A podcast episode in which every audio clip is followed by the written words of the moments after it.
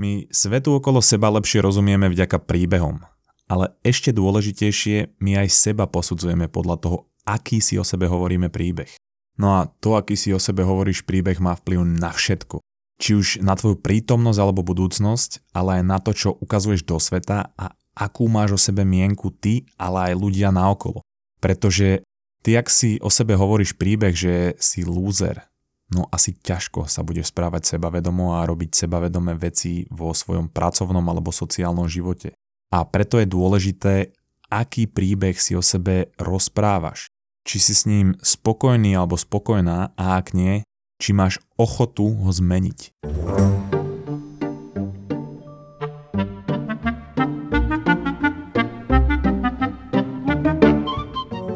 Uvedené v knihe Maps of Meaning, príbehy nám pomáhajú interpretovať realitu a dávať zmysel veciam, ktorým nerozumieme. Príklad je éra vikingov, ktorí mali vybudované bohaté príbehy okolo svojej kultúry v kontexte severskej mytológie a bohov a tie im následne pomáhali v porozumení rôznych vecí v zmysle toho, že ak pršalo a bola búrka, tak bol to roznevaný a byl svojim kladivom na kovadlinu, čo bolo ľahšie pochopiť a prijať výkyvy počasia.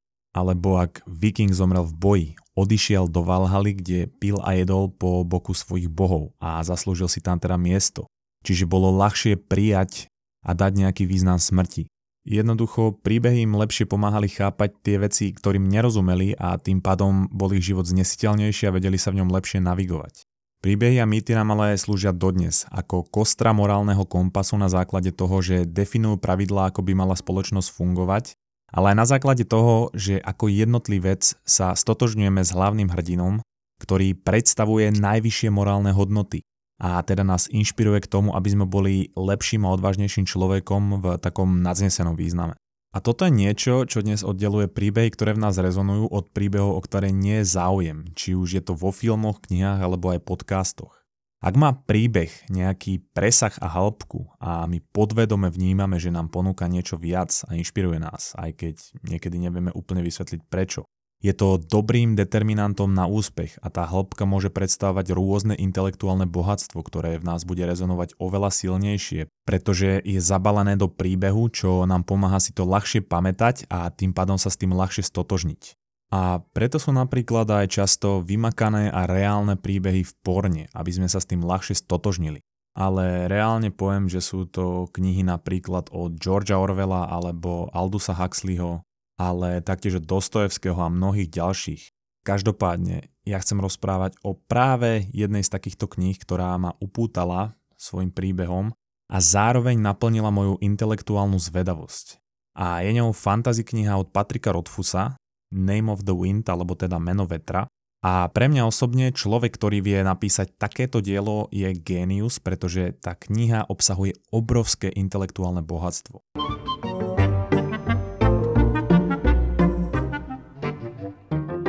Príbeh tejto knihy je rozprávaný retrospektívne. Začína sa v hostinci, ktorý vlastní hlavná postava, ktorá sa volá Quoth a on už je starší a skrýva sa pred svetom a vlastní ten hostinec. Následne ho tam ale vyhľadá kronikár, pretože Quoth je žijúca legenda a ten kronikár chce spísať jeho životný príbeh, čo trvá 3 dní. A prvá kniha predstavuje teda prvý deň toho rozprávania. A on to rozprávanie začína úplne od začiatku, od jeho detstva, kde Quoth vyrastal s rodičmi ako súčasť skupiny zabávačov, ktorí chodili z mesta do mesta a v podstate kočovali a nikdy neboli na jednom mieste. No a Quoth bol extrémne inteligentný a intelektuálne zvedavý a všetko veľmi rýchlo pochopil. A v určitom bode sa k ním pridal starší muž, ktorý ho učil základy mágie, ktorá sa v tomto svete nazýva sympathy a Quoth sa ju učil ľahko a rýchlo.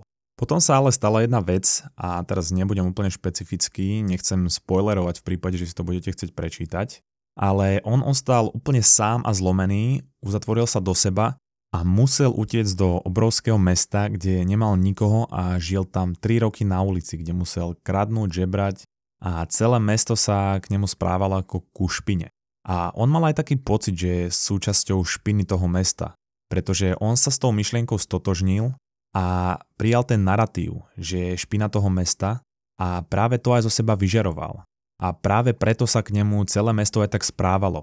byli ho, pluli na neho a správali sa k nemu ako kupsovi. Ale po troch rokoch narazil na niekoho, kto mu pripomenul, kto kedysi býval. A on sa rozhodol, že už nechce žiť takto ako špina, ale že si chce splniť svoj sen a chce ísť na univerzitu, kde bol jeho sen sa učiť tú mágiu, teda sympathy, ale hlavne ho lákala tá knižnica, kde bolo tisíce kníh a to bol jeho celoživotný sen, aby mohol svoju intelektuálnu zvedavosť ukájať. A zobral peniaze, ktoré vyžebral a odkladal si 3 roky a zaplatil si v prvom rade jedlo a kúpel a keďže sa nevidel 3 roky v zrkadle a do toho mesta prišiel ako 12-ročný, tak zrazu mal 15 a videl, že sa úplne zmenil. Že vyrástol a vyzeral ako nejaký mladý šlachtic. No a keďže bol potom kúpeli úplne čistý, on si nechcel na seba dávať späť tie svoje staré špinavé oblečenie, pretože by sa hneď zašpinil, tak spravil takú vec, že si nechal na sebe len uterák a vošiel do obchodu s oblečením a spomenul si zo svojho detstva, ako sa správajú deti šlachticov. Spomenul si na tú aroganciu, mimiku tváre a neverbálnu komunikáciu a keďže bol veľmi dobrý v napodobňovaní, tak predstieral, že je šlachtic a že mu Milenka, ktorú si noc predtým zaplatil, ukradla šaty. Takže sa začal rozčulovať na toho predavača, že čo tam stojí, že či vie, koho je on syn a že nech mu okamžite nosí nejaké šaty. A ten predavač bol v šoku a okamžite utekal a začal ho obskakovať a choval sa k nemu s najvyšším rešpektom. Aj keď deň predtým bol kvot ešte žobrák celý čierny od špiny, oleja a dymu a stačilo iba zmeniť metaforicky masku a zmenil sa aj prístup ľudí. Potom sa tak správal, aj keď odišiel z toho obchodu a ľudia na ulici sa mu klaňali a obchádzali ho, lebo sa báli, aby im niečo nespravil alebo aby ho neurazili. Čiže dalo by sa povedať, že zo dňa na deň sa stal zo žobráka šlachtic.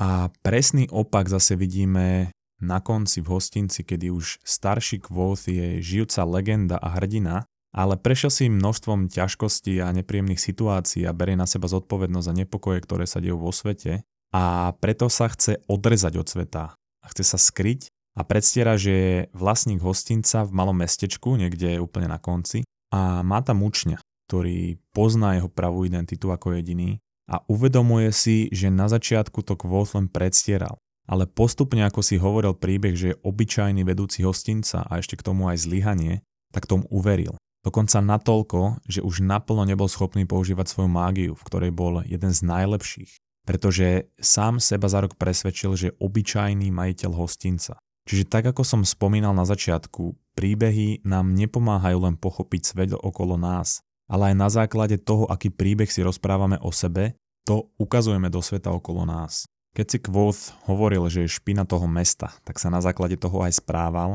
a správalo sa tak k nemu aj celé mesto, takže tou špinou aj bol. Napriek tomu, že ešte nedávno bol synom zabávačov a mal perfektný život. Následne ale, keď sa rozhodol, že bude študovať na univerzite, tak predstieral, že je šlachtic, aby sa tam dostal a tak sa k nemu správali aj ľudia naokolo. A na záver, po roku dokázal sám seba presvedčiť, že je iba obyčajný majiteľ hostinca, aj keď to na začiatku iba predstieral a bol legendou a hrdinom v očiach celého sveta. Čiže je to iba o príbehu, ktorý si sami o sebe rozprávame a ktorý sme si sami o sebe vytvorili.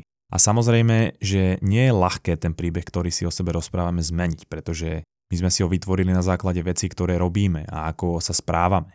A na základe toho nás náš mozog zaradzuje do spoločenskej hierarchie. Čiže nefunguje to tak, že ty sa rozhodneš, že chceš byť Spider-Man a tvoj mozog tomu hneď uverí a budeš podľa toho žiť. Pretože zmeniť ten príbeh, ktorý sme si o sebe vytvorili, je vo veľkej miere aj o prekonávaní diskomfortu. Pretože musíš sám sebe dokázať, že si viac, než si o sebe myslíš. Pretože ty máš o sebe nejakú mienku na základe toho príbehu, ktorý si o sebe rozprávaš a ak chceš tú mienku zvyšovať, musíš ísť za jej hranicu. A to, že si za jej hranicou spoznávaš vtedy, keď musíš prekonávať diskomfort v rámci svojho správania. Pretože ak ti tie veci, ktoré robíš, nespôsobujú diskomfort, to znamená, že si stále v rozmedziach svojho príbehu. Čiže v jednoduchosti povedzme, že si zamestnanec nejakej firmy a to je príbeh, ktorý si o sebe rozprávaš, ale chceš byť podnikateľ s vínom a nič preto nerobíš, pretože máš stále nejaký blog, vidíš stále nejaké problémy a tu si stále v rozmedziach svojho príbehu zamestnanca. Ale ak prekonáš ten diskomfort a skúsiš popri zamestnaní riešiť už nejaké svoje malé podnikanie, povedzme, že si začneš robiť v menšom množstve víno pre seba a postupne tú produkciu začneš navyšovať, založíš si živnosť a začneš to predávať aj známym a ľuďom v meste, postupne sa transformuješ z príbehu zamestnanca na príbeh vinára a podnikateľa. Taktiež to je o tom, akú si o sebe držíš mienku z morálneho hľadiska. Pretože úspešný príbeh si o sebe nedokážeš rozprávať, ak nemáš integritu. Čiže ak neustále robíš veci, ktoré ti tvoje svedomie hovorí, aby si nerobil, pretože to je veľmi zvláštne, ale ono ti povie, čo je dobré a čo je zlé, a máš povedzme tendenciu klamať a zavádzať a myslíš si, že sú to malé veci, ktoré nemajú žiadny vplyv na tvoj príbeh, ale práve tieto maličkosti postupne nahlodávajú tvoju integritu a práve tvoj mozog, ktorý ťa zaradzuje do spoločenskej hierarchie, ti na základe toho nebude dávať plusové body. A ak to budeš robiť niekoľko rokov, tak asi si vieš predstaviť, kam ťa to dovedie. A samozrejme, ak si chceš zobrať príklad z kvóta a zobrať to s kratkou, tak dá sa to spraviť aj tak, že ty môžeš nejaké správanie predstierať a okolie nespozná, či to fejkuješ, alebo to je naozaj tvoja osobnosť. Povedzme, že chceš byť sebavedomý, tak sa začneš správať sebavedomo a dokonca aj štúdie naznačujú, že okolo 90% ľudí nespozná, či je to sebavedomie reálne alebo fejkové. Čiže ty si týmto môžeš pomôcť v rôznych oblastiach správania. A tu platí to fake it till you make it, teda predstieraj, dokiaľ to nedáš. Pretože ty, ak si nejaký príbeh hovoríš dostatočne dlho, tak sa stane tvojou súčasťou. Čiže ak dostatočne dlho fejkuješ sebavedomé správanie, stane sa tvojou súčasťou. Musím to ale ešte upozorniť, že nefunguje to v každom prípade, konkrétne v tom prípade s tým Spider-Manom, pretože to už predstieram niekoľko rokov a okolie mi to stále neverí. Každopádne celú túto myšlienku potrhuje jeden vtipný príklad, ktorý spomínala pani Alvarová, s ktorou som robil rozhovor minulý týždeň, ktorý si môžete vypočuť. No a ona spomínala v jednom staršom rozhovore Američana, ktorý vytvoril konšpiračnú teóriu o FBI a tá konšpiračná teória sa začala neskutočne šíriť. A napriek tomu, že on ju vytvoril a vedel, že to nie je pravda, tak po určitej dobe, keď videl, koľko ľudí tomu verí a ako to naberá na sile, tak on jej sám uveril. Takže je čisto na tebe, aký príbeh si budeš o sebe rozprávať a budovať, pretože neexistuje nič také ako človek, ktorý sa narodil úspešný a človek, ktorý sa narodil ako lúzer ale ide o to, aký príbeh si o sebe buduješ, z ktorého potom vychádza aj tvoje konanie. Pat Rothfuss to dokonca hovorí ústami jednej z vedľajších postav na záver knihy, že každý si neustále hovorí o sebe príbeh vo svojej hlave. A ten príbeh tvorí to, kto si. Celá tvoja osoba sa skladá z toho príbehu. Takže je iba na tebe, či si spokojný s tým príbehom, ktorý si o sebe rozprávaš a ktorý si buduješ, alebo ak s ním spokojný nie si, či si ochotný ísť do toho diskomfortu a ten príbeh o sebe transformovať alebo zmeniť. A taktiež si dávaj bacha na to, akým smerom sa bude vyvíjať tvoja transformácia. Či ako pri Kvothovi zo špiny na šlachtica, alebo naopak z legendy a hrdinu na zlyhanie a vedúceho hostinca. No a to už je pre dnešok všetko. Vy nám dajte vedieť, či sa vám takýto štýl epizódy páči, že poviem čas príbehu a vyberem z toho nejaké intelektuálne bohatstvo, lebo mám spravených veľa poznámok k veľa knihám, ktoré sú príbehové, ale konkrétne k menu vetra mám ešte asi 4 alebo 5 ďalších takýchto intelektuálnych poznámok, ktoré by sa dali do menšej časti a môžem to vydávať ako nejaký dodatok hlavnej epizóde napríklad vo štvrtok, takže určite nám dajte feedback. Ten nám napíšte na náš Instagram, kde nám môžete dať aj follow, lebo tam dávame nejaké dodatočné videá a knižné tipy. Ale taktiež nám dajte prosím vás odber aj na Spotify alebo Apple, Google Podcast, kdekoľvek nás počúvate. A ak si myslíte, že to, čo som tu dnes hovoril, je dôležité, tak to šírte ďalej. No a počujeme sa zase o týždeň. Čau es.